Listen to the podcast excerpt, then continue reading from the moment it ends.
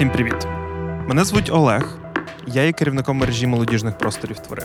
Голос української молоді у подкасті У моло є питання. Олег Малець говорить з молоддю про молодь на теми актуальні під час війни та після перемоги, щоб не стати втраченим поколінням.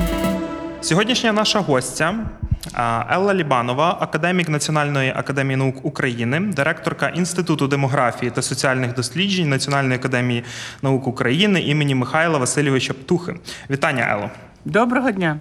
Сьогодні ми говоритимемо про картину населення України, тобто про демографію, географію розселення, географію населення, про жителів України в Україні. Тут ми розглянемо ті явища та процеси в нашій структурі населення, які постали перед нами після 24 лютого цього року.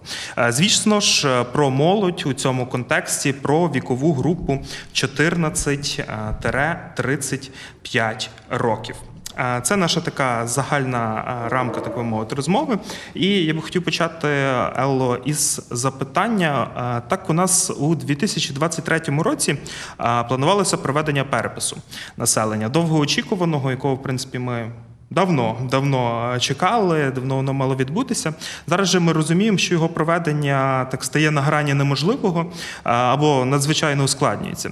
Е, Та все ж проводяться якісь нішові дослідження, є якісь дані і узагальнене розуміння.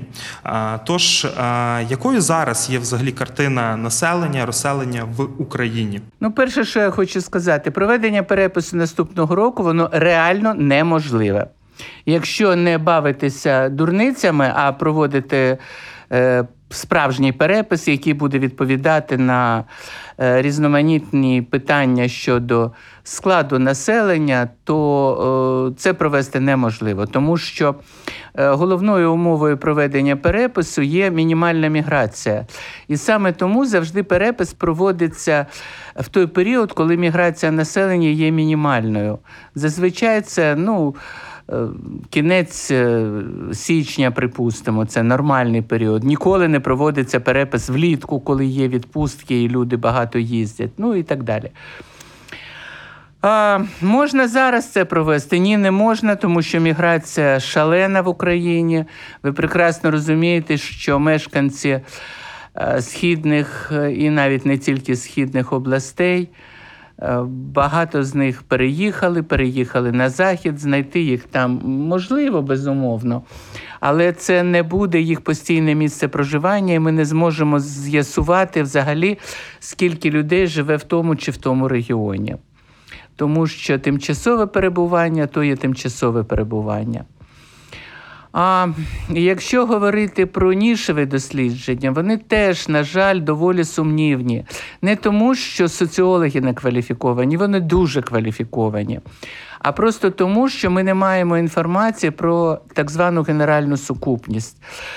Е, Для того, щоб забезпечити репрезентативні е, результати, для того, щоб ми були переконані в тому, що дані обстеження представляють все населення, ми маємо знати хоч щось про це все населення, ну хоча б статево-віковий склад е, і розміщення території України. Ми цього, на жаль, не знаємо, тому всі ці обстеження мають е, доволі сумнівний характер в контексті репрезентативності, але це ще не найгірша проблема. Головна проблема пов'язана з тим, що сьогодні, як то кажуть, face-to-face, ми не можемо зайти до більшості е, областей, до населення в більшості областей. Це навіть не стосується там Херсонської або Луганської області. Це стосується багатьох регіонів, де начебто все спокійно. Е, Тому обстеження проводяться телефонним методом телефонного опитування. А там дуже багато е, сумнівів щодо того, що вибірка не є зміщеною. Ну, скажімо, особи старшого віку мають більше часу, і вони скоріше відповідатимуть на питання, ніж молодь. Діти е, зрозуміло, що не мають айфонів, ну, якщо говорити про дітей таких зовсім маленьких. Шкільного віку вони вже мають айфони, але не факт, що вони будуть відповідати. Значна частина людей має по два або по три айфони. З другого боку, частина людей користуються корпоративними айфонами. Тому вкрай важко е, забезпечити коректна, коректні відповіді на питання. До цього додайте ще і те, що під час війни люди не надто схильні щиро відповідати на е, питання, особливо якщо ці питання є чутливими. Ну, це, скажімо, стосується мови, припустимо. Людина в побуті може користуватися російською мовою. До речі, це не заважає їй бути щирим патріотом. Але коли їй зададуть питання під час війни, війни і на цій е, фантастичній хвилі патріотизму, яка сьогодні охопила всю Україну, вона скоріше за все скаже, що вона спілкується українською мовою, хоча не факт, що це відповідає дійсності. І таких прикладів можна навести дуже багато. Тому всі нішові опитування, обстеження, вони дослідження, все це також дуже і дуже, ну, не хочу сказати сумнівне, але е, не дуже надійне. Саме тому ми маємо доволі обмежену інформацію взагалі про е, те, е, скільки людей сьогодні в Україні залишилося, скільки виїхало, скільки повернулося і так далі. Ну, скажімо, от улюблена моя тема. Є інформація від е, міжнародних організацій, що з України виїхало 7,5 мільйонів. Ну, перше, що е, мене е, примушує напружитися, це те, що інформація абсолютно не збігається з даними Держприкордонслужби. Я перепрошую, але перетнути кордон без реєстрації, ну, теоретично можна, але це не буде така вже велика частина. І якщо Держприкордонслужба дає інформацію про те, що сьогодні додатково до тих, хто перебував за кордоном до початку війни, залишилося ну, приблизно півтора мільйони, то це ж ніяк не виходить на 7,5. Ну зовсім ніяк. А мені починають говорити: ну, хтось перетнув кордон нелегально. Перетнув. Фантастична цифра 100 тисяч. Ну, не більше. Ну, не мільйони перетинають кордон в Україні нелегально. Це перше. Друге. А коли мені говорять, що 7,5 мільйонів виїхало за кордон, я питаю, звідки вони взялися. За кордон виїжджають, ну, за тими даними, які ми маємо, це дані не українські здебільшого, а дані тих обстежень, які проводять наші колеги за кордоном, опитуючи українських втікачів від війни.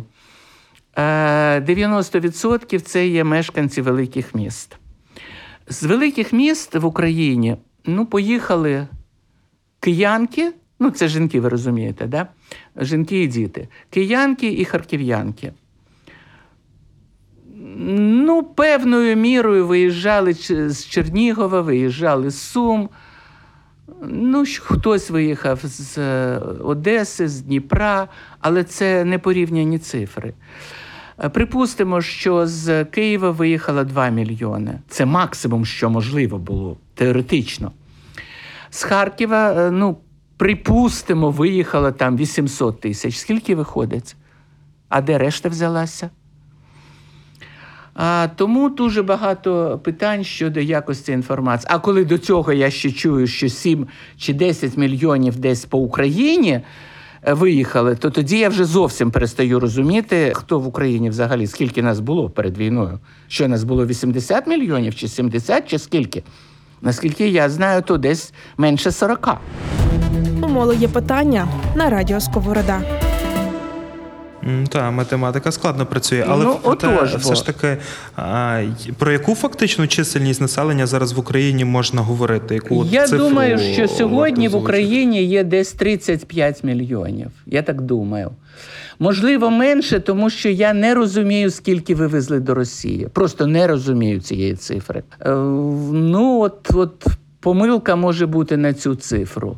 Виїхав е, тих, хто вибув до Росії. Хтось виїхав добровільно, хтось виїхав не зовсім добровільно, але іншого шляху не, не було виїхати з е, територій, е, які перебували під вогнем. А когось депортували, да. Тобто тут всі три складові, але я не думаю, що там така вже фантастична цифра. ну, ну не схоже. Просто по, по, по території не схоже. То, ну, я, я Якщо- коротше кажучи, я думаю, що 35 мільйонів в Україні є зараз. 35. Да. Окей, якщо говорити з цих 35 мільйонів, то яку цифру можна говорити частки е, молоді, тобто населення віком 14-35 років, якщо взагалі реально говорити в наших умовах? Після 24 лютого. Зовсім нереально, тому що, ну, я б сказала, що так. Е, Старше 20 років в Україні десь дві третини сьогодні. Ну, можливо, 70%, десь так. А молоді, ну, відповідно, десь відсотків 20. 25 виїхало. Відсотків 20. Да. Угу. Ви ж розумієте, що мами виїжджали з дітками. Ну І, так, очевидно. да. Тобто це якраз там до 35 років та там менше 14 Да, да, а, да. Окей, інше питання. Чи зрозуміло, якою є зараз е, середня тривалість життя взагалі українців, Ох, якщо ні. говорити Ні, про час ні, ні, ні, до ні. четвер, Ні. взагалі нереально. Нереально, абсолютно це, це неможливо. В нас нема е, віку е, померлих. Ну і в нас дуже Мгм. приблизні дані щодо статево-вікового складу тих, хто жиє в Україні зараз. Це, це неможливо. Ми навіть не намагаємося це робити. Мгм. А, окей, якщо ж говорити про загалом про наслідки оцього, що у нас е, є, у нас стало 35 мільйонів. Можемо говорити про е, це число. Е, Які тут наслідки для суспільства, зокрема у соціально-економічному вимірі, соціально-економічній сфері, уже зараз є? Які тут є тенденції, зважаючи на цю значну частку скорочення населення? Розумієте, тут питання не просто в скороченні населення. Саме по собі, е, сама по собі депопуляція не є позитивним явищем і викликає низку проблем, е, про які можна говорити довго. Але сьогодні ми втратили людей, по-перше, молодих. Я ще раз повторюю, це мами з дітками. Тобто це молоді люди і діти. А по-друге, в них дуже високий рівень освіти.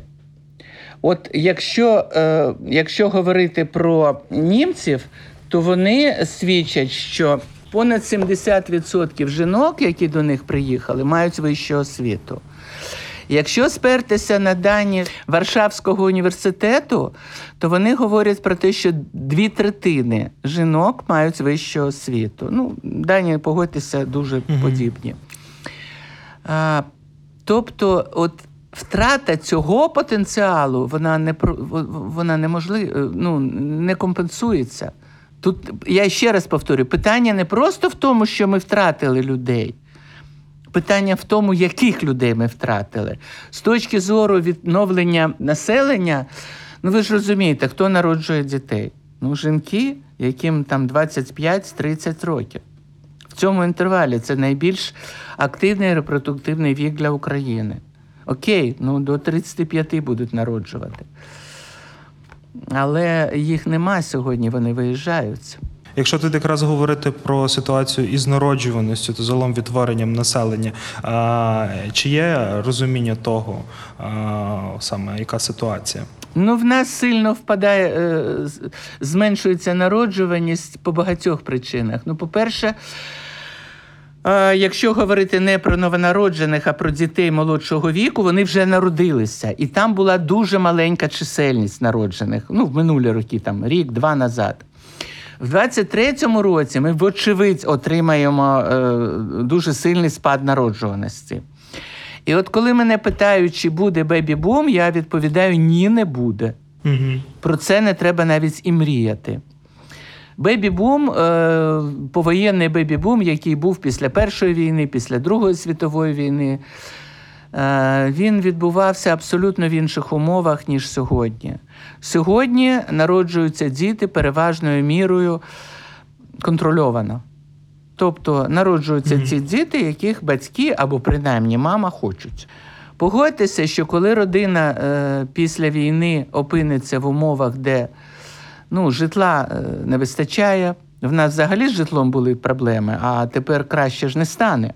Е, Житла не вистачає, рівень життя впав, е, дитячої інфраструктури не вистачає, тому що ви ж знаєте, що б'ють значною мірою по школах. І ми втратили вже багато шкіл. Тобто не думаю, що буде хоча б якесь компенсаційне підвищення народжуваності. Про бебі-бум годі і мріяти. Тому Окей. е, от, е, саме тому в перспективі у нас буде зростати частка працездатного населення. Бо знизу нижня частина, які ще не працездатні, буде зменшуватися і дуже сильно. І от буде за рахунок цього трохи підвищиться е, питома вага працездатного населення, але вона ж ніяк, ніяк не збільшиться чисельно. Тобто кількісно вона не збільшиться. Людей в абсолютному вимірі більше в цьому віці не, вис, не стане, а питома вага да, трошки збільшиться. Подкаст у «Моло є питання реалізовується молодвіжцентром у співпраці з UNFPA, фондом ООН у галузі народонаселення в Україні. А от тут якраз, якщо е, зачепити це питання про бейбі-бум, чи існують все-таки якісь рушії, політики, механізми для того, щоб він все-таки відбувся? Чи це констатація факту, що це ну, неможливо буде поправити і е, там якось щоб відбулося це правильне заміщення е, дітей поколінням батьків? Ви знаєте, я думаю, що е, підвищення народжуваності цілком можливе, тому що воно в Україні вже надто впало. Але воно можливе, якщо буде підвищення е, рівня життя, не загалом рівня життя, а рівня життя молодих родин. Тобто, якщо ми хочемо цього досягти в такій короткотривалій перспективі, безумовно можуть датися в знаки такі ну, доволі примітивні заходи, як виплата допомог при народженні дитини. Або там погашення кредиту, або ну, якісь такі от суто матеріальні стимули е, заохочення народжуваності. А, але е, ми маємо розуміти, що це, по-перше, дуже дорого, і я не переконана, що бюджет це витримає. А по-друге, а по-друге, це дуже така коротка перспектива. Тобто е, такий напрям він може е, реалізовуватися, але треба розуміти, що через 3-4 роки треба або збільшувати виплати, ну або якісь інші преференції, або треба змиритися з тим, що ефект зійде на нівець. А Якщо ж говорити про національний склад населення, чи Ні, про етнічний склад склад тут сьогодні не можна говорити. Етнічний. Та абсолютно. Про що ви говорите? З 2001 року ми навіть гадки не маємо, що тут відбувається. Угу. Як такого розуміння, так само і в мол- молодого населення в частині. А, які зміни у нас відбулись після 24 Абсолютно. лютого? Да. Нічого не розуміємо. Неможливо. Да. А, гаразд, якщо ж про розселення самого населення, чи за- є зараз розуміння і та ж якась підтверджуюча статистика щодо розміщення жителів України, його молодої частини у регіональному вимірі, тобто по Трохи- регіонах, тро- областях, трохи є. які тут. Так, Е, які тут зміни відбулись після ну, е, 24-го? Е, Значно більшою стала частина людей, які е, мешкають тимчасово чи постійно, немає значення сьогодні на Заході. А тому що, е, ну ви розумієте, багато людей з різних причин не ризикнули поїхати за кордон, а виїхали е, на захід України. Це Львівська, передусім, область, ну, меншою мірою. Менші області, там Франківська, Тернопільська, Закарпатська, Чернівецька. Практично нема приросту на Волині із зрозумілих причин надто близько Білорусь, і люди розуміють, що вони там ризикують не менше, ніж в себе вдома. Наразі є повернення до Києва, дуже серйозне, ми його бачимо. І до Києва доволі багато приїхало переселенців з інших областей. Ну тому що це Київ, тому що тут є ну, хоч якийсь ринок праці, я не хочу говорити, що він зараз дуже розвинений, але менше з тим він існує і попит на робочу силу є. На відміну від, скажімо, західних областей. Чому мене турбує от, концентрація людей на Заході? Тому що там ніколи не було достатньої кількості робочих місць. Це ще е, з радянських часів. Я е, просто ну, вивчаючи історію, розумію, що це традиційно для, для Західної України. а, нестача робочих місць і вимушена трудова міграція. Це могла бути трудова міграція до Росії, це могла бути трудова міграція до Києва, це могла бути трудова міграція до Польщі, але вона в будь-якому випадку була. І сьогодні туди приїхало ну, ну кілька мільйонів, то приїхало. А якщо робочих місць не вистачало для тих, хто там традиційно жив, то звідки вистач... з'явилися нові робочі місця для цих мільйонів? Це одна один бік проблеми. Другий пов'язаний з тим, що дитячі садки і школи не працюють. Онлайн це означає, що дитина е, ну, весь час має бути е, ну, під наглядом дорослого. Ну, ми не можемо дитину там 7, 8, 10 років залишити одну в будинку. Це неможливо, це ризиковано. І відповідно, мами, в яких є дітки такого віку, вони не зовсім то і можуть працювати. А третє це те, що житлова структура, транспортна структура, побутова структура, інфраструктура, медична також не готові до такої кількості споживачів. О, да, і, і, і це все ну, створює величезну купу проблем.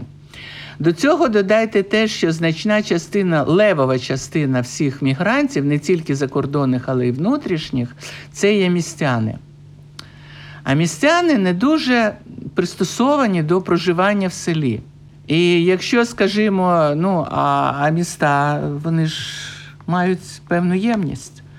Вони ж не можуть е, набрати більше людей, ніж там взагалі є житла, хоч якогось житла. Жити в спортзалах шкіл е, весь час неможливо. Ну, це не вихід. Абсолютно.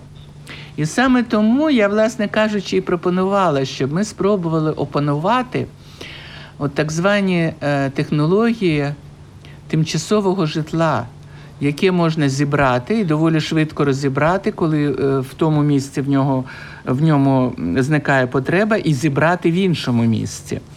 Тому що Модульні містечка, тобто. Да, не просто ні, це не модульні містечка. Модульні містечка вони є стаціонарні. А я говорю про те, що можна зібрати, розібрати доволі швидко. Угу. Але це треба робити так, щоб ми не концентрували в одному місці переселенців. Тому що досвід, скажімо, 15-го року, принаймні мене навчив, тому що це робити не можна, тому що люди тоді починають ем, концентруватися виключно на тому, що вони втратили на жахах війни. Ну, я не кажу, що цього, можна уникнути, чи взагалі треба цього уникати. Треба пам'ятати про те, що йде війна, що гинуть наші хлопці за нас. Це все потрібно. Але не може жити людина, яка весь час зранку до вечора тільки й думає про те, що в неї втрачено житло, що вона не має роботи, що вона ну, знесилена, що в неї нема майбутнього, ну і так далі. і так далі. Тобто ці проблеми безумовно існують, і про це треба думати. А ви ж, до речі, десь зачепили питання якраз місто село, і тут якраз типів розселення. Тобто, чи є зараз з 24 числа е, ця тенденція переміщення людей із е, міст е, у села? І чи тут якась породжується нова перспектива? Ні, це не для перспектива. Села? Тенденція є, але це абсолютно не перспектива. Люди не будуть жити в селі. Вони будуть повертатися до міста. Просто наразі в селі простіше знайти житло за більш-менш прийнятну ціну. Мгм. Ну, але чи тут можливі якісь процеси урбанізації, тобто ні, самого ні, розвитку ні, села? ні, ні, ні, ні, ні, ні. Це не про це. Це, це, це не про це абсолютно. Е, взагалі, ну, урбанізація це є таке, така загальним стрімом е, 20-го і 21-го сторіччя. Тут е, сумнівів нема в цьому. Може бути е, е, певне зростання. Е, Частки сільських мешканців тільки за однієї умови, якщо в нас буде бездоганна дорожня транспортна мережа, яка зможе забезпечити доїзд людей з села до сусіднього міста, де буде робота, де буде навчання, де буде медичні послуги, можливість отримати там і так далі. Без цього ні, це неможливо абсолютно. Окей, якщо ж говорити про соціальну складову, соціальні інститути, такі як шлюб, як сім'я, е, які тут е, відбулися А хто зміни, його знає? Як війна вплинула? А хто ж його знає? Ну, як перепис був в два- 2001 році. Про що ми говоримо? Ну. Чого я весь час криком кричала? Давайте проведемо перепис, хоча б якісь ну неповну програму, хоча ж менш, в меншому обсязі питання задамо, але проведемо. Ну хто ж слухав? У моло є питання. Говоримо з молоддю про молодь під час війни. А, окей, а, трошки вашої думки, а, вже більше такого не- необ'єктивних, суб'єктивних а, факторів. А, Ціннісна структура молоді, говоримо про молодь, змінюється в принципі там залежно від пріоритетів. Покоління наших батьків вони вважали, що сім'я має бути у топ. Три лідерів у структурі цінностей для сучасної молоді, мого покоління, сім'я як інститут, е, як цінність посідає четверту сходинку після самореалізації, кар'єри, матеріального забезпечення. Як ви вважаєте, чи змінить ієрархію цінностей молоді саме війна? Ви знаєте, я думаю, що з'явиться взагалі нове формулювання, яке буде пов'язане з тим, щоб приносити користь, суспільну користь. Ми над цим е, не замислювалися упродовж останніх там 20, 30, 40 років, не знаю скільки. І оця самореалізація вона була пов'язана з тим, щоб заробити більше грошей, опанувати там більшу вищу посаду, купити машину, житло, там поїхати відпочивати і так далі. Тобто з матеріальними цінностями. Сьогодні, наскільки я розумію, матеріальні цінності якось відійшли не те, що на другий, а мабуть, на, на третій, четвертий план. Всі зрозуміли, що можна обійтись я, значно меншою кількістю там, одягу, гаджетів, е, можна не міняти їх кожного року, що це не має значення принципового. Тобто оці речі змінилися. І я думаю, що принаймні певний час це триватиме. Що буде потім, сказати важко. Але все ж таки мені видається, що ми ну, до такого, знаєте, домінування споживчих настроїв, бажання е, купити все і сьогодні, е, хизуватися своїми ну, статками, я думаю, що ми не повернемося до цього. От дивіться, якщо ми візьмемо, скажімо, ну, Північну Європу, я розумію, що це не зовсім типово, тим більше для України, але менше з тим. Ми все ж таки йдемо тим шляхом. Не так швидко, як хотілося б, але йдемо. А, ніхто там не демонструє, е, я не знаю, діаманти чи коштовні машини, чи дуже дорогі гаджети. Це ну, є і є. І можна е, користуватися, скажімо, Samsung, а не обов'язково айфоном, який значно дорожчий. А навіть в Штатах воно не так сильно розвинене, як е, от на, на просторі колишнього Радянського Союзу. Я звертала на це увагу от, е, в Сполучених Штатах.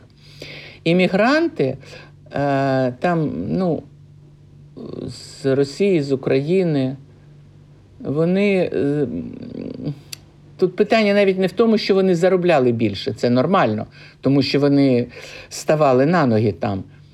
А питання в тому, що вони демонстрували свої статки, як, як, як це не роблять корінні америка, американці. І те саме для Північної Європи також, навіть більше там, ніж в Штатах. Диверсифікація. Розумію. Гаразд, більш такі візійні моменти. Розумію, що в час е, війни, воєнний час, е, важко робити прогнози, ви більше в сфері демографії. Це складна річ. Проте, е, які ви вбачаєте перспективи України в тих аспектах, які ми проговорюємо? Тобто питання народжуваності, смертності, питання розселення українців всередині України, питання так, я зрозуміла, давайте по частях. Ну, перше, Давайте. перше, про народжуваність ми, власне, вже поговорили трохи. Я не думаю, що буде е, якийсь там бебі-бум, Але певне підвищення народжуваності десь е, ну, року з 25-го, я думаю, що буде. До речі, критичним взагалі в усій цій прогностичній історії є е, закінчення війни. Принаймні гарячої фази. Ви ж розумієте, якщо війна, дасть Боже, як президент мріє, закінчиться до Різдва, це одна історія. Якщо вона триватиме до Різдва наступного року, це інша історія. Це перше і друге, наскільки буде зруйнована е, інфраструктура українська. Це не менш важливо. Е, що стосується розселення, у нас виникла дуже серйозна проблема, і я думаю, що вона буде е, існувати. Просто наразі не дуже сильно віддають собі наші можновладці в ній звіт. Я маю на увазі е, розміщення бізнесу і розселення людей вздовж кордонів російсько-білоруських, ну, України з Росією та Білоруссю. Ми ж прекрасно всі розуміємо, що зазіхання, е, імперські зазіхання Росії, вони не, не, не припиняться з припиненням війни. Вони залишаться. Мгм. Вони будуть Зрозуміло. в дуже подавленому стані. Сподіваюсь, що е, нова агресія, принаймні, доволі швидко буде немину, неможливою. Але е, говорити про е, зовсім відсутність ризиків, ну, я б не стала.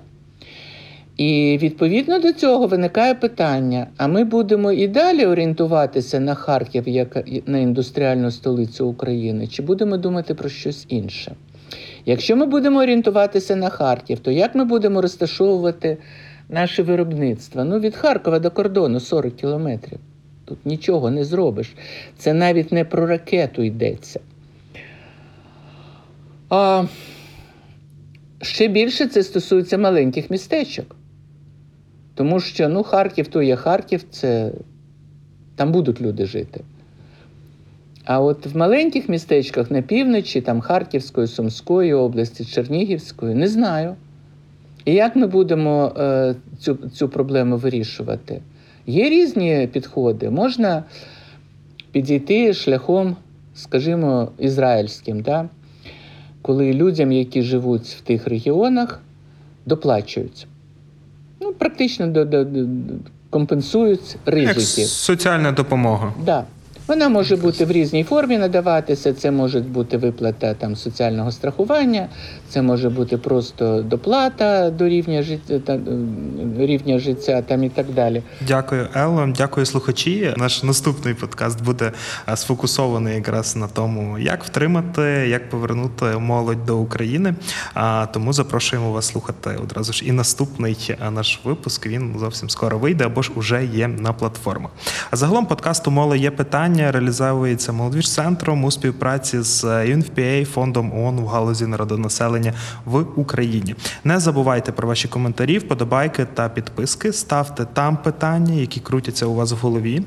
Сторінки фонду ООН в галузі народонаселення, молодіж-центру, радіо Сковороди та інституту демографії та соціальних досліджень чекають вас. Пам'ятайте, що картина населення України залежить від нас особисто, від кожного та кожної. Задавайтесь питаннями про своє місце та свою роль в Україні. Вірте в Україну, вона обов'язково переможе. Всім привіт! Мене звуть Олег. Я є керівником мережі молодіжних просторів твори. Голос української молоді у подкасті У моло є питання. Олег Малець говорить з молоддю про молодь на теми актуальні під час війни та після перемоги, щоб не стати втраченим поколінням.